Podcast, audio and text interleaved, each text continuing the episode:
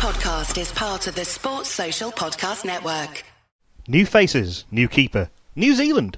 The land of the long white cloud has a silverwood lining as England under new management take on the well oiled Kiwi machine in their own backyard. White ball or red, the Black Caps will take some beating. Flat white and semi ironic beige merchandise at the ready. This is the Guerilla Cricket Podcast New Zealand vs. England preview special.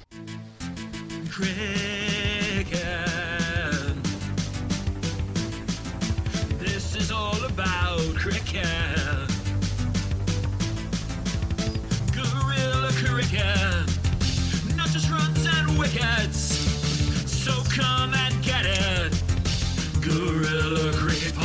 Welcome to Guerilla Cricket Podcast, the weekly and sometimes more than weekly podcast from the world's leading independent cricket commentary provider, Guerilla Cricket.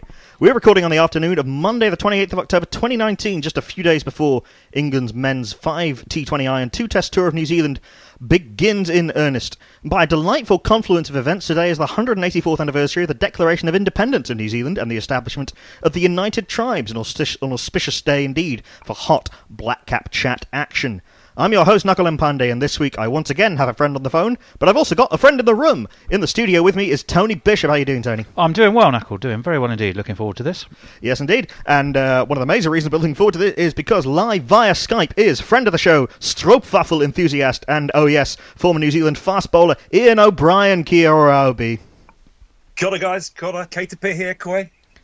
Delighted That's to have you? Good, That's, good, good. that's how, that's how are you? Yeah. Fantastic. Yeah, we're good, mate. How are you? Yeah. Uh, teak, teak. TK, TK. Head waggle, head waggle, head waggle. Uh, yeah, we uh, uh, England uh, are one warm up game down, one warm up game uh, to go, trying to find those T20 combinations. Plenty of new faces uh, in the England team, a couple of new faces in the New Zealand team, at least for for English. Since we've got a lot to to pack in, but yeah, just to set the scene, England starting the Chris Silverwood era, uh, starting uh, the sort what it feels a little bit like um, sort of clearing the hangover after the World Cup. That was a it was an interesting Ashes series, but a very odd one. And New Zealand kind of similarly in that. Um, uh, but I think New Zealand are probably know, come straight to you, IOB. New Zealand seems to sort of manage the emotional transition quite a bit better than England have. I didn't. Uh, I think New Zealand, well, not having to go straight into an Ashes series, uh, I think is a is a bit of a big plus uh, for the New Zealand guys. I think the the high and low of making and then it's classic. My kids who are seven and eight, uh, they still go, "Daddy, how did how did England win the World Cup when when they didn't score more than New Zealand?" So they they, they still crack me up and, and question the World Cup um, victory and how England won it. But I, but I think it was tough for England going into the, that Ashes. New Zealand had a little bit of time out of the game to to regroup, and I think that's a little bit of the reason why England weren't at their best in the Ashes. Um, so it's been it's been yeah it's a good break for New Zealand and this starts starts the summer pretty good over there. Yeah, New Zealand have been in cricketing action, played a series in Sri Lanka, uh, drew a really interesting Test series. Actually, won all uh, some good performances on both sides. Managed to draw that series without really Kane Williamson, and uh, will again be without Kane Williamson for the T20 international leg, uh, recovering from an from an injury that. Uh, that he sustained. Uh, Tim Southey, T20I captain, did captain a little bit in uh, in Sri Lanka. Iain, you sort of know or play with Tim Southey right at the start of his career. Um, I don't know how much how much you know about him as a as a as a personality rather than just as the bowler we all see on screen hooping it round corners. But I don't know Tim Southey. Tim Southey as captain strikes me as an interesting one. Uh, he's been in the vice captaincy role for for uh, I'm gonna I'm gonna say a few years without looking it up. Um, he's been in and around captaincy. He has captained the T20 team before. Um, if you go back to, to, to when I was spending uh, a bit of time around Southey, it probably wasn't something that he would have, or a lot of other people uh, would see him moving into into a, a leadership and captaincy role. Uh, he does have that ability to, um, and I wish I had this ability to just kind of not let you, lack of a better word, just you just play play dumb you can you can play with a short memory and and things don't uh, things don't appear to to hurt your performances. Um, that's not quite the playing dumb is not quite what I mean, but the the, the effect that he has, he's pretty not going to say carefree, but he knows it's a game and he loves it. Um, and I think he's a it's a it's a good. Uh, it's a good progression for him, and he has matured a, a truckload. Is it? It's kind of a statement of um, belief, I suppose, or faith in a player, isn't it? Because I mean, England for the T20s have a similar situation where where young Sam Billings from uh, Kent has uh, been given the opportunity to vice captain uh, under Eoin Morgan. I mean, that's not only saying we believe you, we believe in you, want you in the setup, but we see you as being a, a leader on the field. It's kind of putting a marker down for belief in what, what they hope he'll achieve in the future, in a way, isn't it? and players who didn't feature in the World Cup for different reasons. Southey was in the squad but didn't play a single game. Billings probably would have been in the squad but for a, but for an injury. But it's uh, you know as you say a, a, a show of faith. And uh, one of the other reasons I want to pick it out is I don't know if necessarily you would look at that team on paper and say that Tim Southey is uh, a guaranteed starter in, in, in T20 in white ball cricket for New Zealand. Yeah, well, white ball. Um, is, well, the 50 over stuff, I think it, it, it's a little bit different. He, and he couldn't get in front of uh, the the guys that were going because the the quicks for New Zealand, the bowling attack for New Zealand during the World Cup was was ridiculous. I thought they were phenomenal, um, uh, and they didn't give Southey a, a, chance to get a game, which is gee whiz, that that that's pretty big. Um, they didn't even. I thought, look, I thought I thought they should have got Southey in for a couple of games um, towards the end of it. I, there's a couple of bits and pieces floating around where I um, discussed um, uh, squad rotation uh, in terms of getting more guys games uh, because at the at the tight end of the tournament there was you, you wanted to be able to pick from 11 or 12 you wanted to pick from your from your squad. So uh, I would have loved to have seen Southey play uh, play in the the World Cup. Um, there was two or three games to go and he certainly could have played um, been involved in, in one or two of those. Um, but look, he's doing all right. He's a bowler who's going to captain, and he does he does have a decent uh, record in T20 cricket, and he has done. Uh, he's been he's been all over the world with it as well. So it's he, has been around some some sharp people, and and I think because he is close and good friends, and, and they grew up together with uh, Kane Williamson. There is a there is there will be an element of um, osmosis, if you like, um, knowledge and, and ideas and team ethoses and, and how they and how they uh, work the team and get the best out of their players. So I like I, I, don't mind it. It is a it is an interesting one in terms of you wouldn't pick him from the outside looking in. Um, I, but I don't mind um, don't mind looking at it. I don't think he's a long term option, but um, and that's where I guess Billings becomes he looks that's a bit more of a, a, nod to the future. Whereas I don't necessarily see Southey as, as captain or vice captain a, a nod to the future if, if you follow that uh, line. I mean, there's a kind of on that. There's a lot of players in this New Zealand team who've been together for a very long time. They haven't announced the Test squad yet, but the T20I squad yeah, Guptill and Munro at the top of the order have been together for a long time. Ross Taylor seems basically immortal. Uh, the the bowling attack, you know, Boult is it Boult It will be in for the the second and sorry, the fourth and fifth T Twenty. Lockie Ferguson was a big part of that World Cup squad. Santner and Southey have been together for a very uh, for a very long time. So that and in the Test team as well, you throw in BJ Watling, you throw in the openers, uh, Raval and Latham. Uh, so New Zealand seem in a pretty good place, and just kind of the continuity as you were talking about between the ideas of Southey and uh, and the ideas of Williamson, Gary Stead taking over from Mike Hesson, very much in the same kind of very methodical, very one percenter uh, image. England are in a bit more of a of a transitional period, Tony, in both uh, in both the T Twenty and the Test squads. Well, yes, I think that's right. Um, but I think what's exciting me actually massively about this series is it's all geared up towards experimentation. I mean, to a certain extent, uh, if you look at Banton, Brown, Lewis Gregory, Saqib Mood, and Parkinson, of course, are in both squads. Um, you've got, uh, and obviously Sibley for the tests. These are all players who you want to see how they get on. And frankly, if you're going to put them up against uh, Trent Boult, Tim Southey, Lockie Ferguson, that's a heck of an attack. You know, if you really want to know under test match conditions how well is Dom Sibley going to go, despite his fantastic record in the county championship? What an attack to test it against. So, um, and uh, you know, the same I think is true of you know Crawley as well. I think you, you've got a, almost a degree of freedom from pressure to be able to try new things. And I know that uh, Ed Smith has talked a lot about squad rotation. And I think he feels that uh, cricket should learn the lessons of football and rugby and do more of that. And I think this series is absolutely geared up for that.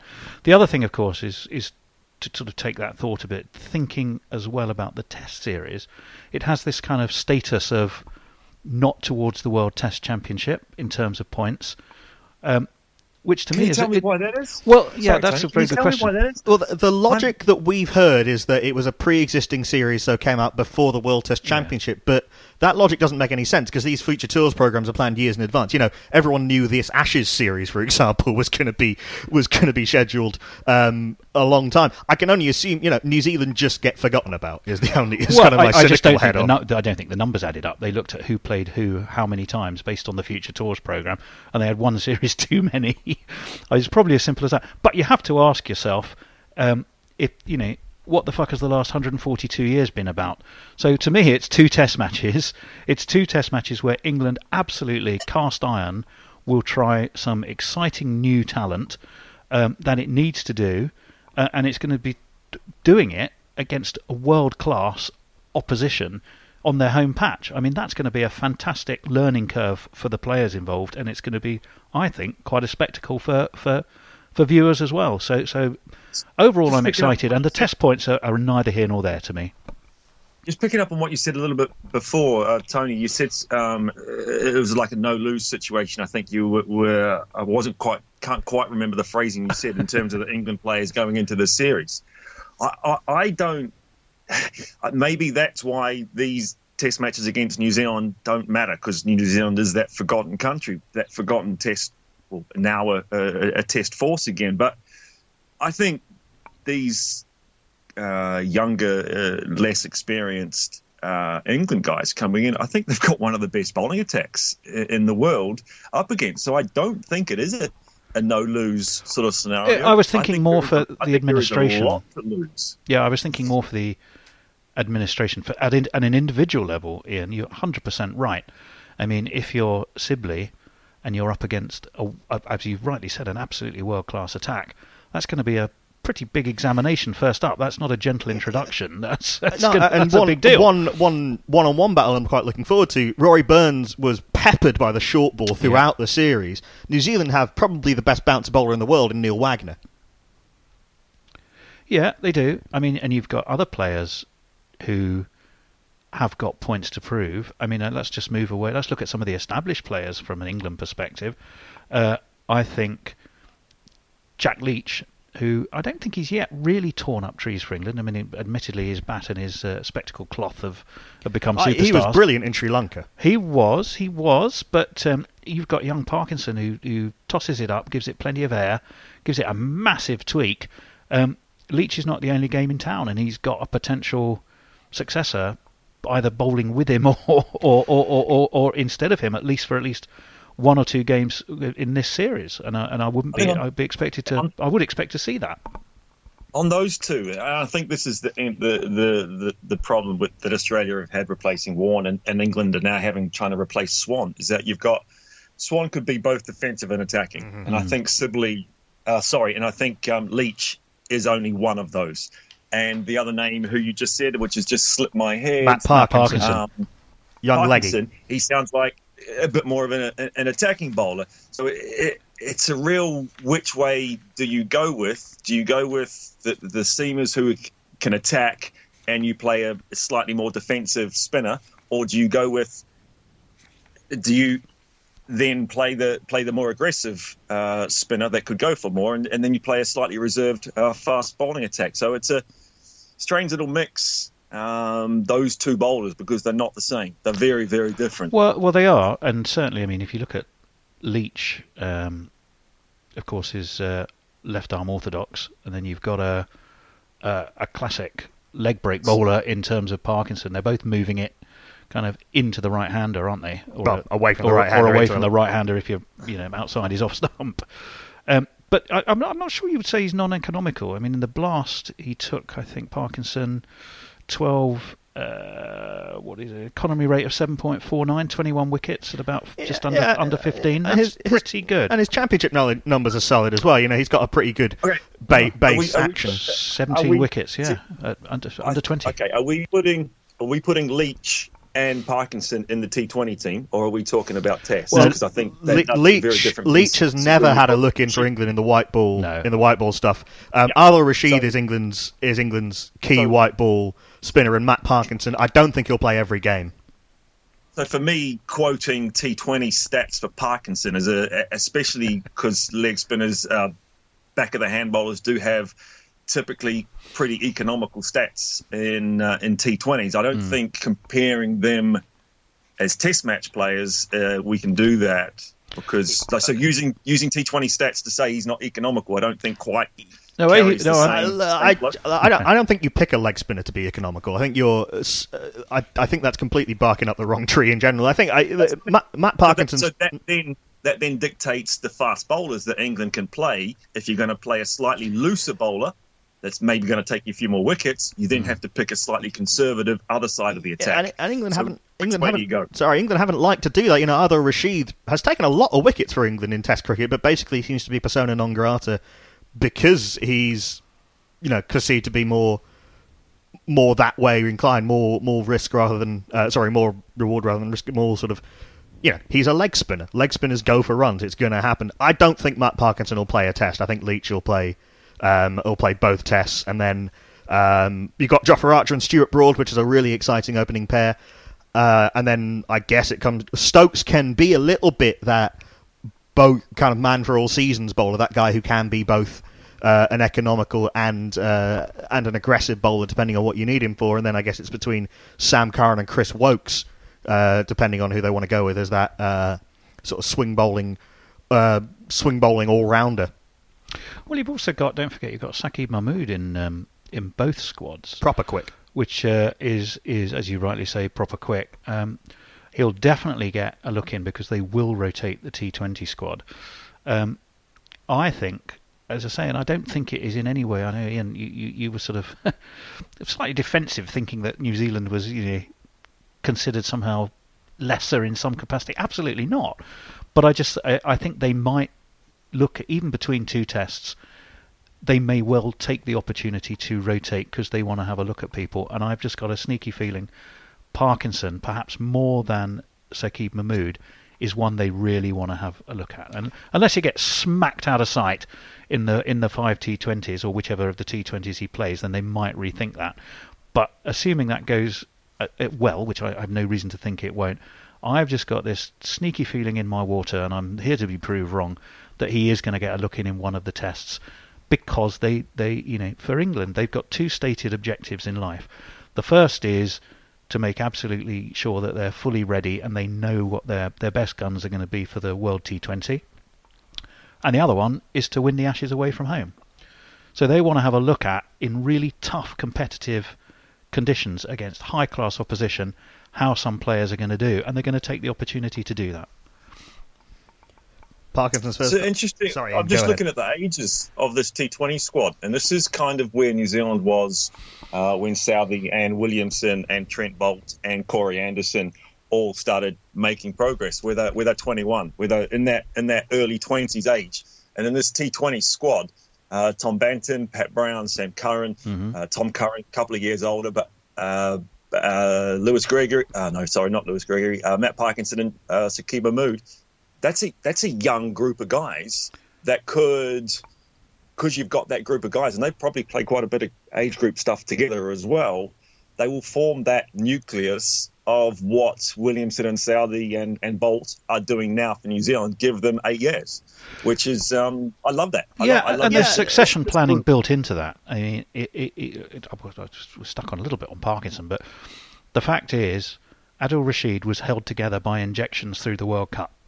He's going to play well. He's played, I think he played pretty well. He took two wickets, didn't he, at Lincoln in the first of the warm-up games. Well, he, he He's missed, not going to play all the whole. five. He missed the whole rest of the season after the World Cup because his shoulder basically fell off. So, uh, you, as you say, you have a left arm orthodox.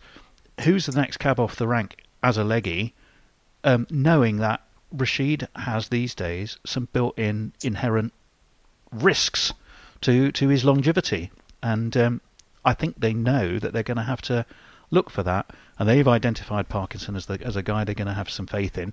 His back, his numbers absolutely back that up. I think you might see more of him than than, than you think. Michael. Uh, That's I'd, my- I'd, I'd love to. s- point of I'd view. love to see it. Who doesn't love a wristband? His first class numbers are really solid. He takes his wickets in uh, in the in the county championship at 25, um, which is which is very very good for any uh, style of bowler, particularly a leg spinner in England. Um, but he's a, it's also a reward, a reward for excellent performances in the blast, and uh, you know, no one kind of personifies that more than Pat Brown, uh, who is a proper kind of new generation T20 2.0 bowler. So many, uh, all these skills. He's got a brilliant back of the hand slower ball, uh, that fantastic off cutter, and can bowl at good pace when he uh, when he wants to. Um, it's a bit more of a it's a bit more of a sort of T20 specialist pick. Mean, You look at the But he doesn't want to be. Interestingly enough, he's gone on record as saying that's not what he wants to be. Although he, you know, last year's finals, not this year's, he pretty much shepherded Worcestershire home, didn't he, to win that? So, so I he mean, was, he was very good in the semi-final this year. absolutely fantastic. He would have had three wickets at Lincoln if England hadn't been rusty and somewhat butterfingered. So he got one as it was in the in the end, uh, snaring the leopard. But um, he would have had three more because I think out of four catches dropped, three of them were off him. Ouch. Yeah. So uh, already on tour, you know, we could have been talking about him going. He's almost, you know, he, he, he- you know, if you if you play your first warm up game in your in your first England match and you and you take yourself four wickets for not many runs, you're going to be going, oh, he must be a shoe in, mustn't he? and that was a pretty decent. I'd, I'd like to hear what Iain thinks about that. Uh, the, the the side that they put out in at, at Lincoln, but it looked like a pretty decent side to me. As in the New Zealand 11 they were up yeah, the against. New Zealand eleven that they were up against. Yeah, so if you guys like Anton Devcich and uh, um, well, Colin Munro and Tim Seifert opened the opened the batting, both guys who are going to be playing in the in the T20 squad. So this is you know this is not what you sometimes get on tour games where it's a uh, a bunch of guys at the start and at the end of their uh, at the end of their career. Um, but uh, just on on on Colin Munro, he and Martin Guptill didn't have a particularly good time of it in in Sri Lanka, but you know, in it's a massive strength of New Zealand in the T20 squad with with those two at the top of the order. Now they didn't have a good time of it uh, during the World Cup either, and I know there's a there's an element of it. It's, it's a different format, but there's still an element of uh, go hard first five in uh, in in ODI cricket pretty much now. Um, so so they have uh, a little bit less in the trust bank in terms of when does the, the dam break and, and they and someone misses out. I don't think it'll be Guptill. Um, I, I during the okay during the World Cup I wanted Munro to uh, to not open. I, I I'd had him having a couple of games off and, and trying uh, Latham at the top or. Uh, there was a couple of other options I had uh, during the World Cup, but Well, they, yeah, ended, they ended up moving Henry Nicholls up to open. yeah, and it was it didn't work, and that that was completely the wrong thing. And I was, but oh, anyway, but they didn't have a good time of it in Sri Lanka either, which is there, there is cause for concern, and so that's um, that's a wee while without a good start uh, at the top of an innings, um, which is then. That's why New Zealand are doing okay in cricket because the bowlers are kind of pulling it back, and I don't say that just because I'm a little bit biased as a as a as a former bowler, but it's New Zealand did hold. They led the world. They led the World Cup in bowling stats for RPO and runs per wicket, Yep. and that's why they got to where they got to because the batting wasn't good enough. We New Zealand weren't getting starts and weren't finishing particularly well either, um, but the bowlers held it together. So that that's that that's that fun bit uh, where where where that pressure of this is your job um, starts to starts to uh, eat away at your ability uh, to play cricket. Take take uh, Joe Denley during the during the during the Ashes. There was pretty much in the last two tests, every day could have been career day. Every day in those last couple of tests could have been the last day he played for England.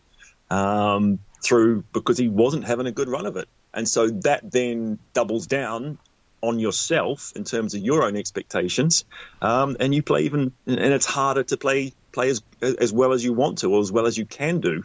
Um, so dealing with so Munro and Guptill are dealing with that. They they will know that there's a lot less in their trust bank, um, and this will be the last series I say that they bat together if they don't if they don't succeed.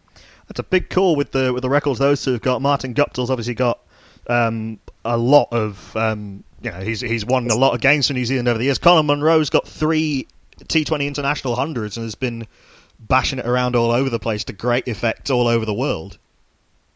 Oh, look, I agree. I agree. It's hard, but but the the record speaks for itself, and and it won't be Gut that misses out because of his. Uh, he has more in the trust bank, um, but if yeah, if they don't work, it, could be a change of position for Munro. I'm not saying he'll be out of the team, but it could be a, certainly a change of position and a and then a and then a switch around of roles, uh, which I don't think would be a bad thing. I, I don't think Munro's a bad finisher. So I don't, I don't mind. I think there was a part of me during the World uh, World Cup where I had Tim Southey opening the batting. Sure, sure. Well, New Zealand, New Zealand may as well have had Tim Southey opening the batting. Almost the pinch hitter role. Well, just well, it didn't matter Get- because get 'em we were one, for, I- one, statist- we were one yeah. Very few. You might as well be eight for one. Tim doesn't- South, Tim matter. Southey six off two balls. Yeah, it doesn't it doesn't matter. So I had uh, there was a couple of teams and options that I ran through that. Yeah, why not open with Southey, and and that gets him a game. It gets him into the uh, into the team as well, um, and it ga- gives you another bowler because we New Zealand were all right through the middle order. Okay, T20's very different to the 50 over stuff, and we'll probably and the the pitches will be pitches will be decent. They won't be the the deteriorating pitches that they played on during the World Cup or or Sri Lanka pitches. Um, so I think it'll be a uh, an interesting. Uh, I'm watching Munro and Guptill especially. That's the other ones for me that have to have to have to do something special. Well, uh, New Zealand do have power uh, lower down the order. Uh, uh, Colin de Grandhomme and Jimmy Neesham, uh, certainly in the T20 squad, likely to be in the uh, uh, in the Test squad as well. Certainly, uh, Colin de Grandhomme was very good in, in Sri Lanka, and Jimmy Neesham's res- uh, a player reborn uh, was on the verge of quitting cricket a few years ago, uh, but uh, now back in the T20 team after a after a little while out, and um, Neesham has uh, has some Test numbers uh, to his to back him up, and uh, seems to have evolved as a bowler beyond a sort of a, a slower ball merchant. I was at the New Zealand Afghanistan game, and he took his maiden international fifer, uh, and he was brilliant. Uh, completely summed up the conditions better than better than anyone else, and um, you know that's yep. No, I was there. He was terrible. he bowled crazy fast against the Afghanistan team, but he was terrible. His groupings, his pitch map, his plan, uh, his, the performance versus plan was nowhere near, but he bowled the speed of light. So cool. He, he, he picked up wickets, but I'm not going to say I, I'm not having you. I'm not having you say that he bowled well. It was, it was. He just bowled too fast for them, and and that was that was that. That, that, that was an I- absolute road at Taunton. That's one of the bounciest pitches I've seen in England, probably ever. it was pretty green too. It uh, did a bit. Um, the the I don't. I also have a problem with both uh, De Grandhomme and Neesham playing in the same team. Uh, they're exactly the same, pretty much exactly the same player. Um, Neesham a little bit quicker uh, with the ball, um, and uh, and De Grandhomme slightly more powerful with the bat. But for me, they they're, they're the same player. It's we New Zealand doesn't have a Ben Stokes, a standout, can't not pick him all rounder.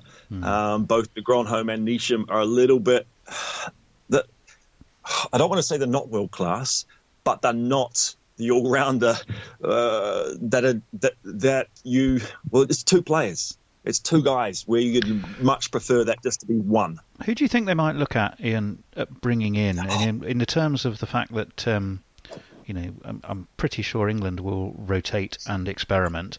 I mean, there's names that you know, I know have played some international cricket for sure, the likes of Seifert, Mitchell, Tickner. Are they, are they going to get a look in um, with a view to the fact that, you know, if England are in experiment, experiment, a lot of, I get my teeth in, experimentation mode, uh, wouldn't New Zealand be to a certain extent as well? See, I I, I want to see Ish Sodhi play more cricket, um, and that's where I would uh, you'd have to leave out either De Grandhomme or Munro um, to get Ish into the team. It does slightly um, le- lessen the, the the batting lineup, but I does I do think it adds to the uh, the wickets that New Zealand can take, in, especially in T20s. Uh, I want to see Sodhi play, and that does new, mean New Zealand will go in slightly light on the batting uh, side of it, which is why New Zealand are playing both Neesham and de Grandhomme because they are they they add a little bit more. I, I they just It's a bit of an insurance policy. Thank you. That's the that, we're playing. New Zealand's playing two guys where it would be better if it was one and then there was another specialist. Um, that's what I would much prefer to see. And and look, I'm a little bit out of um, New Zealand uh, batsmen uh, in terms of having seen or um, and uh, having seen or, or, or looked much about it, but there's always see there's always things like um, Astle. I think he's a pretty good opener in, in, in short format cricket. Todd Astle, uh, Todd Astle, not um, no, not Todd Astle. Uh, the oh, hold on, I'm gonna have to remember his name now. Uh, Latham, sorry, Tom Latham. Tom Latham, yeah. Um, Hamish I Rutherford opened. short- Hamish Rutherford opened in, in Sri Lanka, flew halfway across the world to face one ball from Lasith Malinga. Yeah, he's, um, I, I, I think he's powerful and, and I think he could be special, but he just hasn't been. Um, so, oh, look, T20s is such a toss of the coin in terms of uh, how a game goes. One guy can win it, win a T20. That's why Rashid has such a great record in, in terms of wins and losses in, in, in the shorter format. Um, but I, I do think New Zealand just misses that one, yeah, that one standout all rounder where we're both, yeah, insurance policy. Thank you, Nakul. That's great uh, word wording um, for, for having to play them both. Yeah, there's not a lot. There's not a lot of world great all rounders in most eras, but uh, England are very lucky to have to have Ben Stokes. Look, on on uh, Sodhi and Santner are both in the top ten for T20 ranked uh, international bowlers. I'd be very surprised, and I think it would be a massive mistake not to play both Santner and Sodhi. Yeah, and then, then there's the um, wicket keeper Tom Blundell as well, who um, again short format cricket uh, at the top of the order uh, can keep. Um, so that gives that that was a name I was another name I was looking for as well. Blundell at the top of the order. So there is a couple more options, um, but I. I mean, Blundell didn't get a game during the World Cup. Him and Southey ran the drinks for the for the tournament. Um, again, disappointed in that because some people weren't scoring runs. Um, but yeah, there's a few names, um, but there's a lot more known names in the New Zealand team than certainly uh, this England team that's going over to New Zealand. Yeah, hundred percent. Um, But the, the the one name conspicuous by his absence is is Kane Williamson, um, who you know uh, when England were in were last in New Zealand, it was a it was a the T Twenty Tri Series with England, Australia, and New Zealand.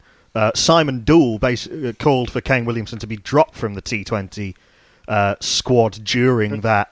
Uh, during that tournament, he then went on and was the leading run scorer in the IPL that year, and uh, Well, he he also the the game uh, that Simon Doull uh, previewed uh, and said that Kane should be dropped. He also was then man of the match in that game, and Simon Doull had to award him the man of the match uh, trophy in check. So it was it was a it was a beautiful moment where they both. Uh, where where Kane was sheepish because that's Kane and, and played it down, and Simon was Simon Doull was a little bit. You could see there was a level of embarrassment and, and had to acknowledge uh, the performance and that. Well, Simon Doull may not have been wrong. Uh, Kane Williamson just had a very very good game. Um, I would like to see Kane Williamson play fewer uh, T20s. Uh, I think he's a superb player, but I would love to see Kane Williamson play more 50 over and more Test cricket. I would rather not see him um, uh, wasted in terms of uh, ball space that you have in your lifetime. I would rather see him um, have a little bit more time off, uh, especially in that in that little brain of his. Um, I think that's a uh, that's a it's a calm exterior, but I think we've got the duck uh, the duck web feet underneath the water we, that we don't really see, and and I I doubt that he has as good a sleep as some other people. I reckon he does um does have that. captaining in all formats cannot come without its toll, and it's not just the on-field stuff about who bowls when and do I have short fine leg up or or fine leg back on the boundary. It's all the stuff that goes with it. It's the uh, and then you know the challenges of being uh, that every every country comes with its own challenges. The New Zealand thing is that you suddenly go th- you go through these periods of sort of feast or famine with with New Zealand, where suddenly they they don't play for six months, and then suddenly they uh, have a load of series close to each other, and just that kind of almost that constant struggle for re- for relevance a little bit, which is weird. When you know, I think New Zealand are quite comfortably the second best Test team in the world. Second or third, yeah, yeah. Yeah, no, I- I'd go along with that. I mean, it, it, I- that's a decision sec- England. Probably second equal, but uh, probably second equal. But yeah, I agree. I think New Zealand got a great record in Test matches, home and away uh, now. Um, and that's a that, that that's a lot to do with the, the well bowlers win test matches, but I think they've got a pretty handy uh, group of group of group of fast bowlers. Oh And yeah, Santner, attack wise, who, who, who brings Santner brings that calm. And Lockie Ferguson now fit and firing. Got over his uh, the broken thumb he, or whatever he had. I think thumb wasn't it that he has sustained in uh, Sri Lanka. I mean, Yeah. with him backing up the Boult and Southey, that's a pretty sharp attack, I reckon. Yeah, and, th- and this is that bit where you where, where as a fast bowler, as a, as a bowler that tried to bowl as quick as I could, uh, Lockie Ferguson going up against um, uh, what's his name? Oh, jeez, God, why does my brain do this? Um, Banton. in terms of the uh, Chris Jordan, uh, Jofra Archer. Chris Jordan and, and Jofra Archer. Thank you. Yeah. Um, there's a nice little matchup. Okay, no, Jofra's not in the in the T20 team, but there's a there's a matchup there that that I look forward to because they're the guys that have got the billing as the quickest in the teams. Um, and I and I love watching those sort of those sort of two th- those matchups. Uh, I think they are um, I think they're good fun and. Um, Lock, will Lockie get a go through the test? Yeah, probably. So um, I- I'm looking forward to that. Yeah, there's plenty to like in New Zealand's bowling attack in in red ball and uh, white ball cricket. Um, England to try and get a little bit of a march on the conditions have brought in uh, the latest in a line of spin bowling consultants. I wrote a piece um, last week about the sort of England's constant refusal to actually hire a proper spin bowling coach, which just baffles me. But uh, as far as consultants go, Jeetan Patel for a tour of New Zealand is pretty good. Yeah. Um, look, Jeet, I uh, debuted for Wellington the year before, the season before I did, um, and so we played. Played the majority of my cricket uh, with Jeetan in the squad in the tw- in the twelve, and sadly for for, for he, he spent a, a lot too much time as 12th man, whether it was domestically or internationally. Um, he would just uh, be 12th man so often on tours away and tours uh, and and series at home. Um, and and even in domestic cricket, he was so often a 12th man. So he's a little bit of a a, a bloomer now because of he's getting regular, regular, regular cricketer uh, cricket. And if he had got that earlier in his career, I think he would have been um, well, yeah, I think he would have been a, such a different player. Um, him in New Zealand because uh, I think he matches up quite nicely with Leach in terms of um, how they bowl, um, in terms of their uh, what they're trying to do. Um, so, so I, I think it's a it's a nice it's, it's a nice match, and I and I and I, I like the use of locals in, in that way. Um, look, I, I think Silverwood's got a massive uh, task on his shoulders. Um, but I do look forward to the way. oh, Okay, this is slightly off top. I, I'm looking forward to the way he handles uh, Adil Rashid, how that relationship works. Just just having a look at past Essex squads and teams. There's a lot more, uh, shall we say, Desi players, um, uh, Asian players that have that have had success and also internationals that have come in and, and played as overseas roles uh, that Silverwood's been a part of. And so I'm looking forward to seeing because we, from the outside looking in, we I think we all see that Adil Rashid has maybe not been treated the way he would like to be treated, and, and there's some angst and animosity somewhere in there. You're pushing So an I'm- open I'm- door with me there, Iain. Um, but yeah, Yeah, Al, yeah, Al Rashid's a world class white ball spinner, and I think could have been, and in another regime, in another life, maybe could still be a really useful operator in in in Test cricket. And this is kind of the point I was trying to make with the the non the the short term consultant thing. There's a when India England were last in India, they had Saqlain Mushtaq uh, as their spin bowling consultant for the first three tests, and Adil Rashid was taking his wicket at 28. Suddenly, Saqlain leaves. Uh, Adil doesn't have that guy to, to bounce his ideas off, uh, to, and he's uh, he's out there on those on those pitches with India, racking up those big scores and having to bowl all of these overs. And suddenly, he's taking his wickets at 70.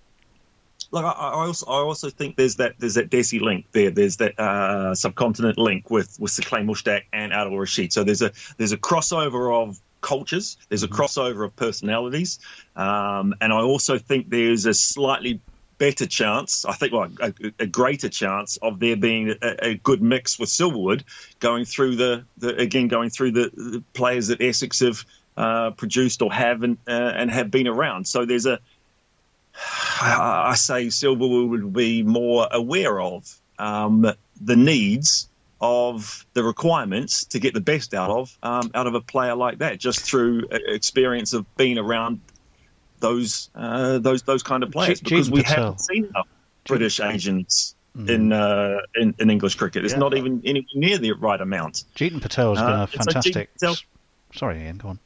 Yeah, no. So Jeetan Patel again. So uh, a different ethnicity, if you like, but but there's still the the Desi culture that um, that they will be able to share. That will hopefully. uh, an understanding of those unique challenges and that they that they do exist and that it's not uh, sort of an identikit thing of this is this is good bowler X. We'll we'll treat him like good bowler Y and Z.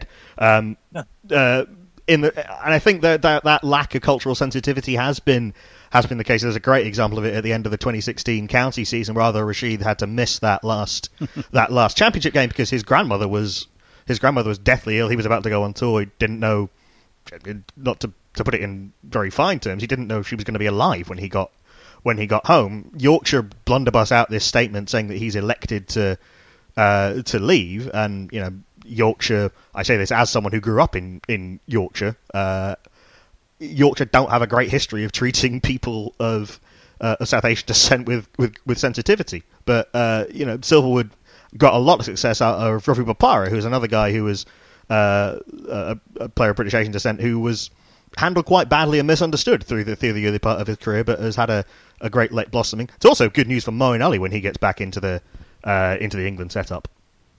No, again, and that, and that that's why I'm start, starting to think the Silverwood appointment is um, makes a little bit more sense uh, to me. Uh, I'm not saying it didn't make sense at the time, but it's making more and more sense to me now when I reflect on again the Essex um, mix of cultures and what Silverwood will then bring to the England mix of cultures. Um, so I, I, I'm starting to agree with it more and more. I didn't disagree with it, but I'm starting to uh, find find more reasons. I'd love to have uh, seen that PowerPoint presentation because that's supposed to have really impressed uh, the powers that be, didn't it? Well, they didn't like Gary Kirsten. they Um, didn't like they- Gary Kirsten. the very Gary Kirsten wanted to. Know, We, we we talked about this at the time when uh, when England appointed uh, Chris Silver. Uh, Tony, I think you were about to you know praise Jeetan Patel's you know incredible success well, Warwickshire. Well, I think I was actually. You're quite right, Nakul. I mean, he, he comes with the benefit of having helped jack up a misfiring Warwickshire side and always able to take wickets.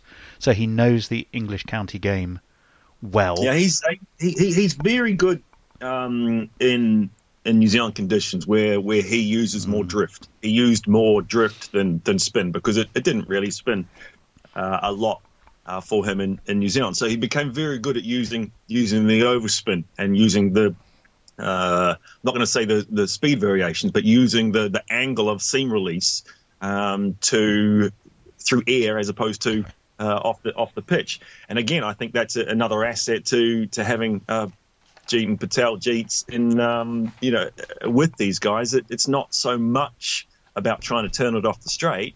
It's about the Vettori kind of kind of thing where where it, it's through it's the air bit. It's it's not off the pitch. So he will be able to give a lot um, uh, to to the to, to those England spinners.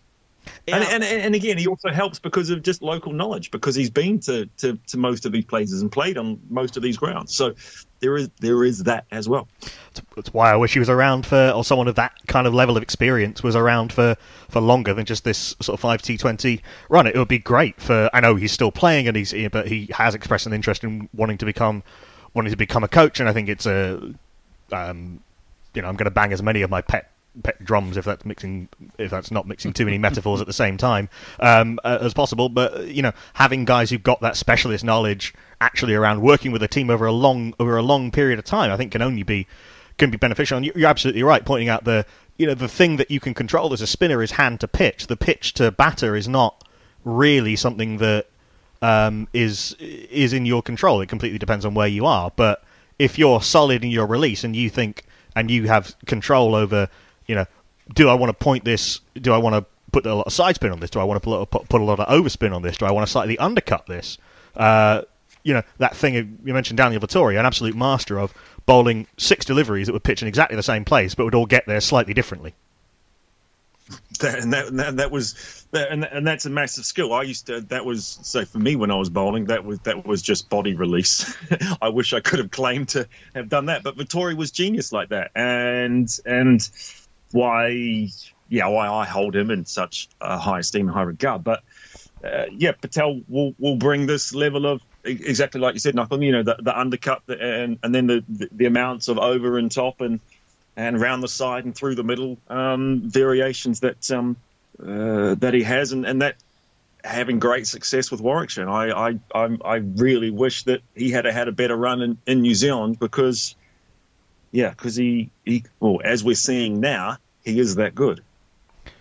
Certainly is, and his numbers his numbers don't lie in a in a team that, as you say, Tony has been been struggling for uh, to to get any kind of uh, performances going at uh, in certainly in Division One of the Championship at uh, at least. Uh, we'll uh, we'll do a little bit more uh, on on the England on the England Test team and, and someone who's you know in, in one and not in the other. Um, Eng- England sort of were the beneficiaries of angry Johnny Bairstow coming back into form during the World Cup, but um, I think Chris Silverwood might be trying the same thing uh, and Ed Smith leaving him out of the uh, of the test squad with uh, Jos Buttler taking the gloves.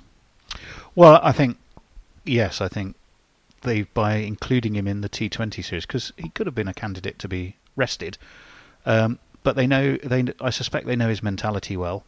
They've said you're going to be a senior player, you're going to be a leader in this T20 side. He's already gone out and what made 78 not out to see England home in that first game. Um, and he knows he's got stuff to work on in his game. I mean, you only have to look at the number of times he's bowled in in all forms of cricket to realise that, that there's a technical weakness there, and he's recognised that, and he he wants to work on it. At the same time, they're giving him the space to do that while keeping him in the family. I, I think that's actually quite sensitive uh, and smart uh, man management from uh, England, and and taking the gloves off him. Sam Billings will be keeping of the T20s, Yep. and um, you know, concentrate on your batting, Johnny. Well, well, quite. I mean, you know, Ben Foakes can probably count himself a little bit unlucky to not be uh, not be taking the gloves in the in the test uh, in the test team. But I mean, it, you know, just try. You you were sort of uh, you, were- you were around professional dressing rooms for uh, for for for a long time. You know, there are there players who need that little bit of something to rail against to get up. Or so who are- rather, we know there are because Johnny Bairstow is one of them. Uh, who are some players you played with who kind of needed that bit of needed an enemy a little bit? Okay, so the first one that comes to the top of my mind, it's not a New Zealand player, it's uh, Gautam Gambhir. Sure, Uh, that he sense. scored his last. He scored his last Test hundred against us, against New Zealand, against the team that I was in, and every other team since that series against New Zealand that he played against, no one talked to him. They just left him alone. Gautam Gambhir needed to get into a fight. Mm-hmm. It's a very, very angry man. The best out of himself. Very, very angry but- man but still he, is. But, but he deliberately did that to get him into his place, to get him into his mood, to get the best out of himself. So he would kind of pick a pick a fight, if you like, with the bowler, um, because that got him going. No other team spoke to him since that Test series, and he's never had another. I don't think he's had another Test Test hundred. So there are guys that do need to be in a space. Um, there are guys that do need a cuddle, and there's guys that need a kick up the backside. I played with uh, uh, Mark Gillespie uh, for News uh, with Wellington again. Um, myself, Jeets, Mark Gillespie all played together at the same uh, same time, and and Mark Gillespie was a guy that was taken out into the corridor quite often, and we could hear the conversation from inside the, the changing room. It was that loud that the coach was having a proper pop at him. Um, but I think the coach was doing that because, well, Mark Gillespie kept on going out there and, and ripping up stumps when he'd been when he'd been barreled, and it was and I felt bad for him because he was reinforcing the kind of treatment he was going to get from the coach by taking wickets when he was yelled at. It was you sort of you got to get out of that circle. But that was what motiv- that's what got uh, Mark Gillespie going. So yes, some guys do need to be angry, and some and Bairstow again. Look, kind of some of the, the, the, the words he said during the, the, the World Cup and and uh, during the sorry during the Ashes, like not smart.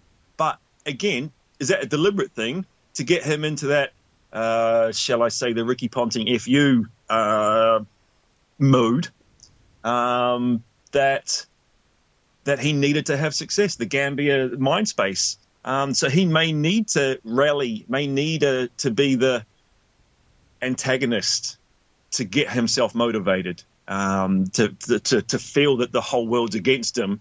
Um, so therefore, he fights harder against the whole world. So, and, and that's why cricket change rooms are such a mix of, of mental and and, and mental uh, issues and and personality problems because you're trying to everyone's trying to get the best out of themselves. It's a very selfish world. Um, but we've all got to be accommodating to trying to get the best out of everyone else while you're looking after yourself. Um, so it's tough. It's tough. Um, but again, I, I look at I look at um, Silverwood and I think, yeah, not bad. I like it. I quite like it because he's had some tough some tough Essex uh, changing rooms. He's had some tough times down there to, to deal with. And, and when he was For- for a playing, long some, some some Yorkshire dressing rooms with some some bloody big egos in that in that in that group. Yeah, he was at Middlesex as well for a while. Yeah.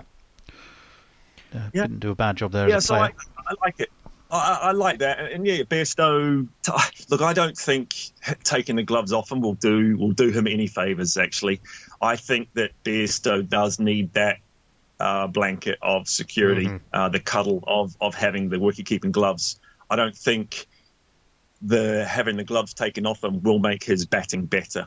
Um, But will it I'm- make the I'm England will it make the England team better because you've got a you know I was answering the own question a better wicketkeeper. But in terms of Foakes, or Buttler. Well, I think Buttler's probably a better wicketkeeper who than Johnny obviously Bairstow. Will keep in this series, I think, won't he, Buttler? So for for Test matches, um, and he's got- got, a point to prove got- as well. I think Buttler. You've got Buttler. You've got Buttler and Stoke. Uh, sorry, Buttler and and um, uh, Bairstow. That kind of. I'm not going to say cancel each other out, but it's that that, that Neesham de Grandhomme um, scenario where you're playing two guys where you'd rather play one um, and have another uh, better player if there was. Look, I'm not saying Bairstow. Bairstow's not a good player, not a great player. Well, no, I'm not going to say he's a great player. He's a very good player. But you would rather have in the perfect world, you'd probably rather have Buttler as a keeper in a, in a short format, and then play an extra, an extra whatever, as opposed to having them both in the in the same team and having one running about the field. I I don't think it will do Bairstow favours. Well, he knows he's got some competition for that Test place because you'll have I think Sibley, Crawley, and um, I- Pope. I, I don't think I don't think that motivates him. Again, I go back to I think what motivates Bairstow and what we've seen when he has had success is when he's put the whole world against him. Uh, when he's said something uh, media wise and, and, and, and the whole world is against him, and that's when he's had his most success. I don't think um, the competition for place is what gets the most out of him. I think it's when he has the chip on the shoulder. Um, I think that's when he's at his best. So, look, again, happy to be proved wrong. I don't know Johnny, uh, but that's what I see from the outside, if that makes sense. Just try, trying to read personalities and trying to read body languages. It was also an ex-England captain that was particularly needling him, wasn't it? That uh, that really got. Yeah, that Really that- got him that, going. That, that's not behaviour. That's probably not public behaviour. We should reward, him. it's interesting to hear you saying that you were a bit um, concerned about sort of about basically incentivising people to shout at Mark Gillespie. Yeah, I hated that. I I, I, felt, I felt horrible for Mark, and, and I and I, I there was there was so look, Mark and I didn't get along particularly well when we were playing uh, in the Wellington team. We were all right, but I think we both annoyed each other. Um, uh, but I, I a few times I said, Mark, look, why why don't you go out and and and bowl ridiculously good without being shouted at? Because you're just going to keep getting shouted at. And like I, I genuinely felt horrible for the guy. Um, Because, again, because you're But and you're because you're empathising and wondering what it'd be like to be shouted at. Oh, I, oh, I didn't want to be shouted at, No, and I'm sure no one likes being shouted at. And he used to go out uh, having been shouted at in the grumpiest mood. wasn't necessarily the best in the field, but boy, he would bowl fast, and and he would bowl good. So it was that reinforcing. You got out of the the, the, the, the happy triangle, and you're in you're in the in the bad triangle where you make it shouted at. You bowl go and bowl well, you get celebration, and then you get shouted out again. Again, so it's a, it's not a good place. And I, yeah, I don't like. Yeah, I wish Mark would have slightly off topic now. I know. I wish Mark had have um, had success, a lot more success, without having that that needle, um, that that point to prove. And I, and I guess I, there's an element of Bairstow that I kind of see in there, but Bairstow brings it on. Yeah, I, I kind of agree with you, and you, you see the intensity in, in, in Johnny Bairstow. You know, where does that or where Yeah. does all that energy go? Um, you know, Yeah. it's fine if you've got so an, it's fine I- if you've got an outlet for it, but what happens when you don't have that why- outlet for it? that's why I don't think taking the gloves off him is because that takes away his intensity. It takes away. Ta- I think it will take away from Bairstow as opposed to add. Well, it's an interesting point, and it's one we, we w- look forward to watching watching with interest. Happy- His his spot in the middle order has been be- taken. Yeah, yeah. um, Always happy to be wrong. Yeah. Always happy to be wrong about those sort of things, and and I and I do hope I am wrong, but I but that's how I feel.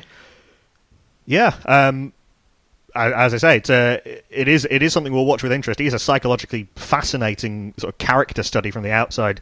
Johnny Bairstow, his middle order spot. Are you touching him, Tony Ollie Pope, um, averaging seventy in the in in first class cricket outside of his England his England career. Looks like a time a guy whose time has come. Well, I think so, and I think the thing with Pope, of course, don't forget he had a was it the shoulder that he did, Hmm. so he missed most of the season. I think he had five um, five innings towards the end of the season.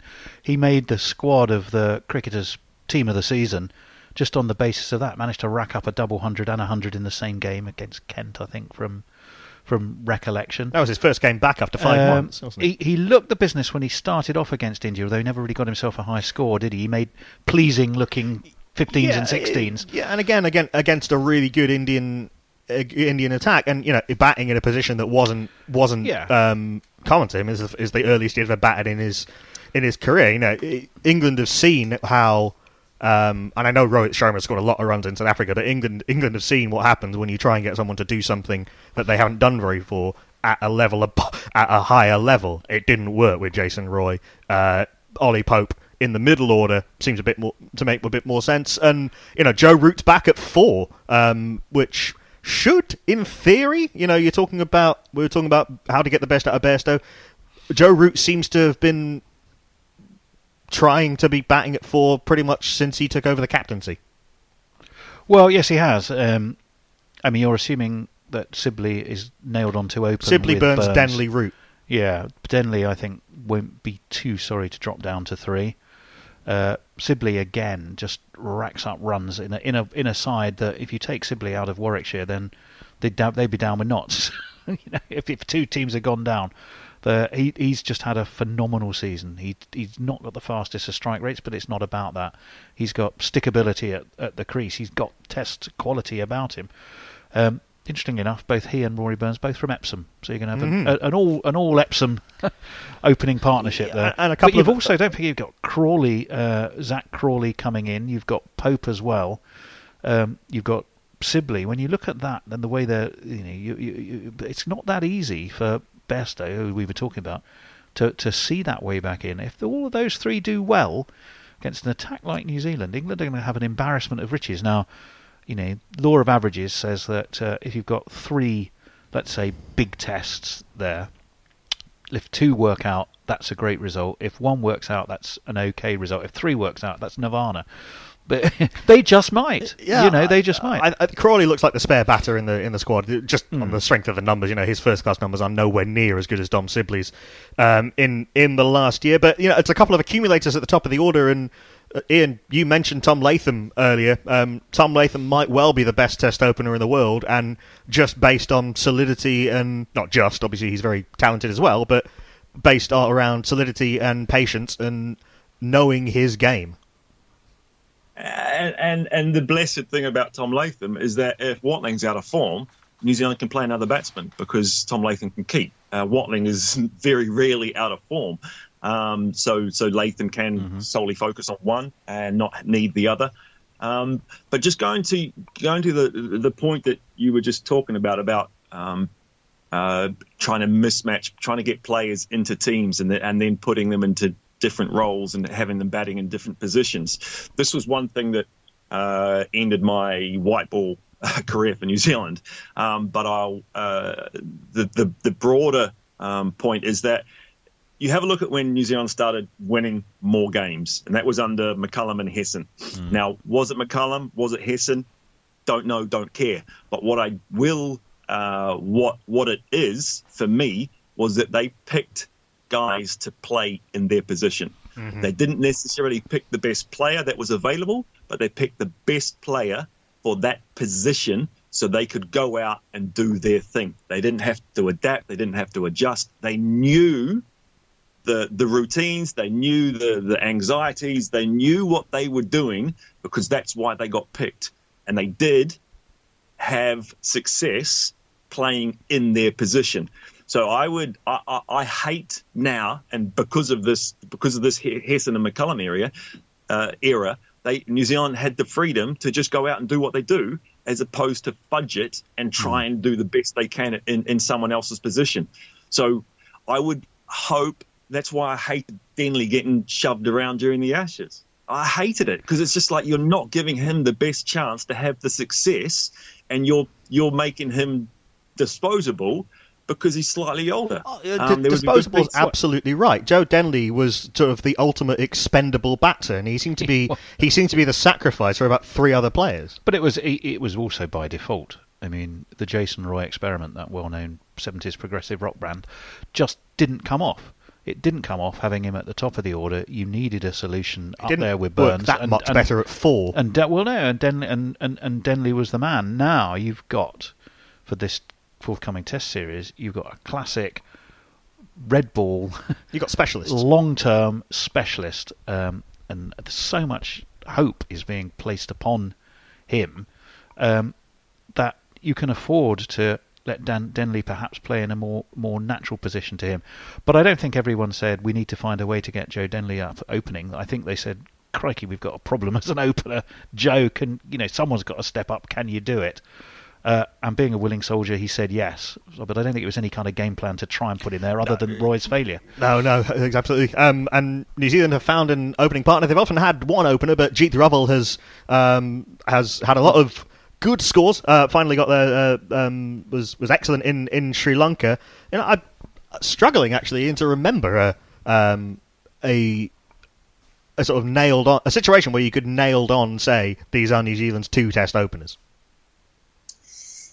Yeah, uh, John Wright and whoever he was batting with was, was probably going back the, the longest term. See, the, the the thing I like about uh, the two New Zealand openers and uh, and Raval is that he has played absolutely zero memorable innings, and I love that.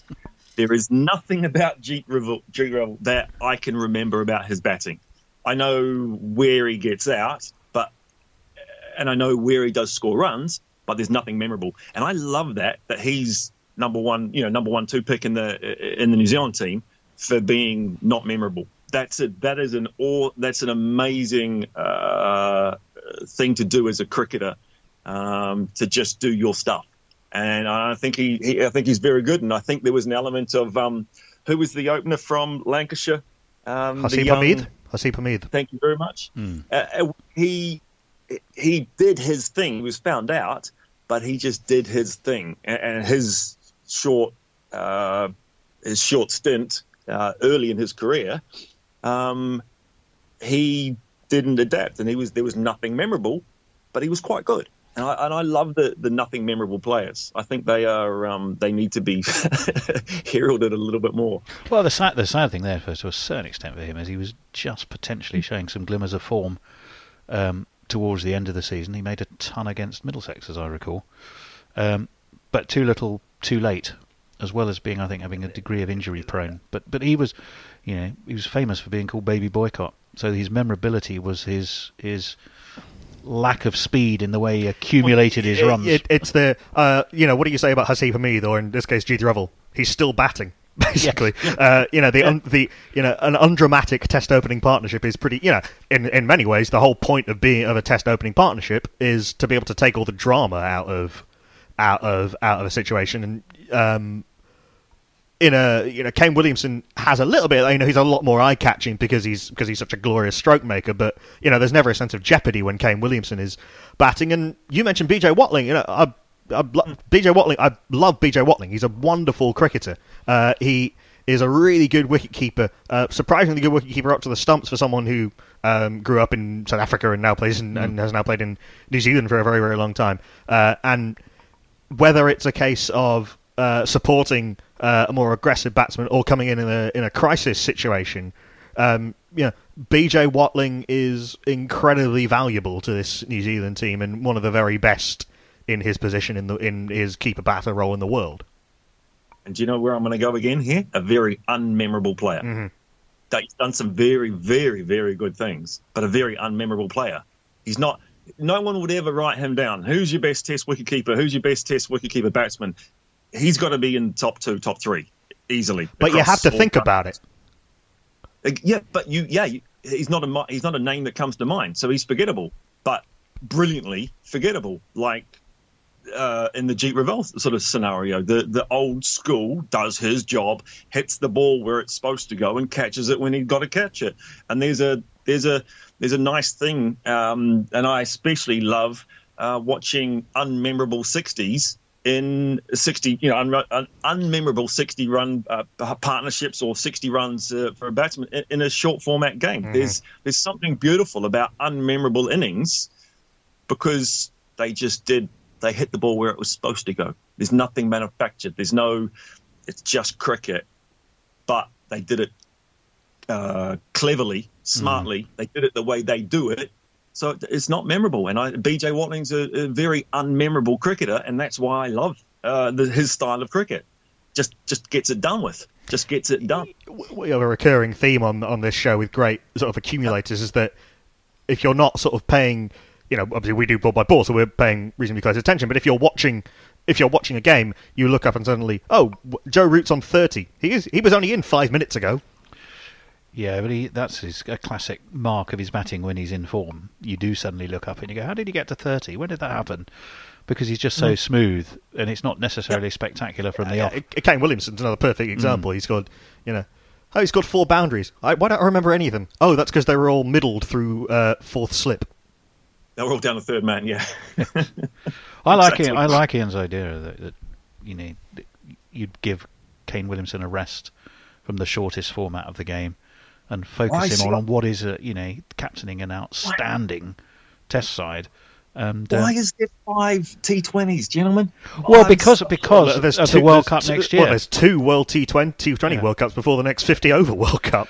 yeah, so I don't, I, I don't, mm, I don't really care. Why is there five T20s? I just it is because just it, because the both sides. I, well, I can certainly speak for England. I can't speak for New Zealand. England have the stated objectives of winning the T20 World Cup and beating Australia away from home in the Ashes, and so Well, how, the, the, the, focus has gone off the one day game and gone on to the shortest format of the game because it's the it's the neg- next big, big shiny thing on the horizon. I, I, I, dislike five T20s. Maybe one, maybe two. To, to, to start a to start a series and then then rack it. There's an element of I think Simon Doull was the first one I heard say it was rack off uh, international T20s and I and I yeah I don't I wouldn't mind that. Get rid of T20s at the international level. It's a great domestic and uh, dom- domestic product. It does bring people into cricket. Um, and leave it as a leave it as a domestic. It uh, doesn't lend itself so. I'm with you, Iain, that it does not lend itself so naturally to a series. You know, if you think back over great T20s I have watched, you very rarely put them into the context of a series, unless it's a World Cup. I mean, England's last World I- Cup final. I- I, I- go along with that, but generally, you, you, you just don't think of T20s that way. They're kind of the after the Lord Mayor's show. Once you've got the Test cricket, Or the the one dayers all out of the way, or the or the warm up. But you've just got a different situation here, where countries are switching gear. They're looking ahead to that World Cup, and that's why there is the degree of experimentation that that, that there is. A- And also a desire to give, you know, um, Root and Buttler and Stokes a bit more of a rest and Archer because a you bit more of a already rest. know what they can do. Yeah, yeah, and obs- and you know they're all mentally knackered after the after the World Cup. I've got to be Uh, honest. I'm Riddle- very much riddle- looking forward. riddle me this. riddle me this, gentlemen. Would you get any more enjoyment out of, say, watching South Africa versus Sri Lanka T20 or Chennai versus Mumbai T20? Which one is going to get you more interested? Uh, There's probably a higher concentration of good players on a, on a CSK Mumbai game. I'm the wrong person to ask because I'm I'm I'm. I'm constitutionally So- so incapable of not enjoying cricket. So, so a a South Africa Sri Lanka T20, and I'm just at two teams that I've just picked out of the mm-hmm, year. Mm-hmm. It doesn't hold any more esteem for me as a cricket viewer, enthusiast, lover than any other two decently turned out teams. So why are we doing it at international level? Because it Well, if you're que- okay, so you're questioning overall T20 as an international format. And- now, and that's a, that's a separate discussion. th- If- This is, this is a first this is a first world this is a first world cricketing problem because for certainly below the full member level, uh, it's pretty much the only international cricket that a lot of countries who are trying to make their way in cricket get to play, uh, which is you know that's from that's partly because the ICC has restricted one day international cricket in the World Cup uh, because of it. Look, I, I, I think that more context can be given and more, uh, and probably I think a lot of full member boards have not taken T20 internationals seriously for a very long time. You go back to the first T20 World Cup, India almost didn't play in that tournament and basically had to be threatened with expulsion from. From the ICC to take part, they win it. A year later, the IPL starts and the world changes. Um, look, I I would like to see teams take it a bit more seriously, and I think that would probably lead to viewers taking it more seriously. You know, I again, I'm the wrong person to ask because I'm, you know, because I'm a massive cricket tragic But for, yeah. for want of a for want of a better of a better word, and I, you know, there's very little cricket that I won't enjoy in its own merits. But I, I, I would quite like to see. I quite enjoyed the T20 Tri Series, and I, and there've been quadrangulars and pentangulars, and I like that sort of element of it, of of it as um, to bring in that little bit more of a tournament feel. Simple answer is you wouldn't be watching five back-to-back T20s unless there That- was a World Cup looming. Now, your question was a different one, I think, Iain. Is should there even be the Oh. World Cup because you don't? The international T20 game is it's a nice little additional piece of fun, but is it really serious? Which is what kind of what what, what I thought you were sort of saying there. So, my, no, okay. Look, the the, the the the there's a somewhat uh, pokey stick um, reaction that I that with that statement that international T20 cricket doesn't need to exist. I, I, I still like it, but the the element is a five T20 series is just ridiculous. So why are we even doing it? Why uh, why are we giving such credence to a, to a game where I can get as much enjoyment that doesn't have to be an international?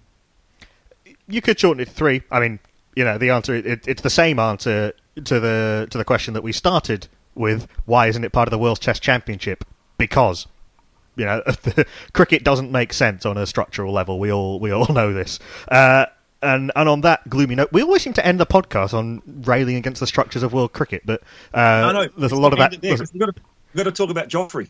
Look, I, I, I am looking forward to Jofra Archer in New Zealand. Okay, I'm looking forward to seeing him on uh, on New Zealand sur- surfaces, New Zealand tracks. I am genuinely excited about watching him, and he is a guy that I now do go out of my way to try and view if uh, if England are playing or or, the, or there's a game on TV that I can see. He is entertainment. He is box office, but he's box office through his personality and he's box office because he can bowl super fast. So I'm just as a parting note because I wanted to bring the tempo back up. I'm looking forward to him. He's him box office, isn't he? he was box office in the Ashes, and I think he's going to be box office in New Zealand. I had one question for you, actually, if you don't mind. The choice of venues, um, the two tests, one of them being uh, at a game that's never staged a test match Wongadee? before. Whangarei, yeah.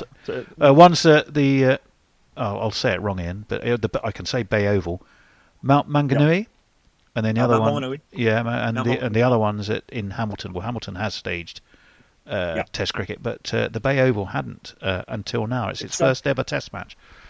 pretty flat. It's pretty flat. Mm-hmm. I played a couple of games there late in my uh, domestic career. Uh, it's flat. It's uh, it's a little bit like University Oval in terms of that boutique um, niche kind of cricket ground that New Zealand does very well. A lot of grass Um, banks. We're talking. Yes. not not quite as as um, as grass banked as say University Oval or, or indeed the Basin, but that's a different kettle of fish. But it's um it's a it's a very pretty ground. Um, the facilities I hope have improved. it was it was a little bit um it was a little bit back uh, backcountry um, uh, venue uh, when we when I played there. Um, but yeah, beautiful ground. It'll be a I would I would suggest that will be a, a reasonably uh, high scoring, entertaining game of cricket.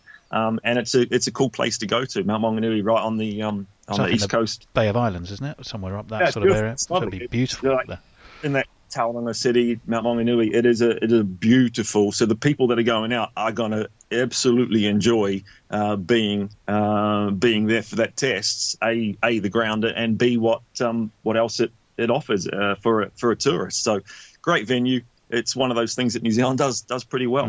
Yeah, it's a, it's a fabulous aerial shot uh, of of the ground where it has the where you got the you got the cricket ground and then you've got the bay and you've got the mountain in the background. It's absolutely you know it's one of those places. It's one of those you, t- you see that photograph and you want to dive immediately into the middle of it uh, and just and just transport yourself there. And Hamilton, what can we expect uh, from uh, from Hamilton for the second test?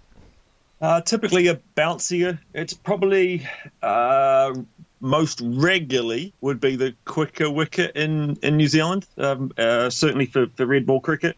Um, swingy kind of conditions in terms of if you believe in the, the humidity swing um, thing. And I certainly, there is an element of, for me, science and and logic, etc. There's a crossover, but I, it does swing there. It is a slightly I'm not going to say tropical, but it has that humidity that um, that you kind of associate with the with a tropical kind of climate.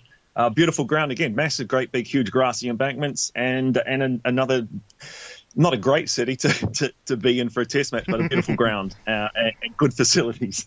Um, yeah, good. Yeah, good size. It's not big. It's not small. It's just kind of fair uh, in terms of boundary sizes. It's a um, yeah. I, I quite like playing at Hamilton. That was um, that was all right.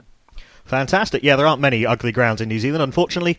I've been to both of them, uh, Eden Park and the Cake Tin. Uh, the only two new grounds in New Zealand I've been in, but that's uh, that's uh, uh, just my bad luck. Uh, but yeah, thank you very much to to Iain and to, and to Tony. Well, we will wrap it up there. Yeah, um, just sorry, seconding your excitement about about Jofra Archer is you know you want to watch every single ball of that guy's career. Um, absolute superstar in the making. Uh, yeah, that wraps up another week uh, for the Guerilla Cricket uh, podcast. We really do look forward to this uh, 5T20 International and two test uh, tour. Uh, yeah, thank you to Tony Bishop for joining me in the studio, and thank you very much to Iain O'Brien for taking the time. I'm going to eat my fried chicken now. If that's all right. Fantastic. we'll, Enjoy. let, we'll let you get to that battered goodness. I'm assuming Uh, you're not putting a bucket on your head while you're doing it. Uh, you uh, and uh, thank you to producer John uh, as well. Uh, you can get this podcast before anyone else at patreon.com forward slash guerilla cricket. Uh, but if you uh, do want to uh, deny yourself uh, such early pleasure and uh, wait, you can get it on iTunes, Acast, Spotify, and Podbean. Please, if you are listening on iTunes, please do leave us a rating and a review, and please do uh, share the podcast. We'll try and get another podcast out this week, and Gorillasha uh, will be uh, back, which Tony uh, over there indeed. is hosting, talking about, among other things, the fallout from the 100 Select Committee. Uh, so plenty on this week, and of course, our coverage of the first T20 International starts at 1 a.m. or 12.50 uh, a.m. UK time on uh, Friday, the 1st of November. Please do join us all then. Uh, but until then, from everyone here at Guerilla Cricket, Right. it's goodbye. Sorry, can I just can I just? Oh, sorry, guys. Now go ahead. I just wanted to drop in a, just a little bit at the end, just just because I was at a I was at a lovely music uh, live music event last night, and there and there's something about about those sort of things um, and sharing and reflecting that, and there's a lot of people in, that are involved in cricket and listen to cricket and, and certainly uh, en- enjoy cricket. Talk to people, keep keep healthy, stay healthy, guys. We will. Thank uh, you. As a former host of a, the former iteration of this show used to say, be thoroughly lovely to each other. Goodbye.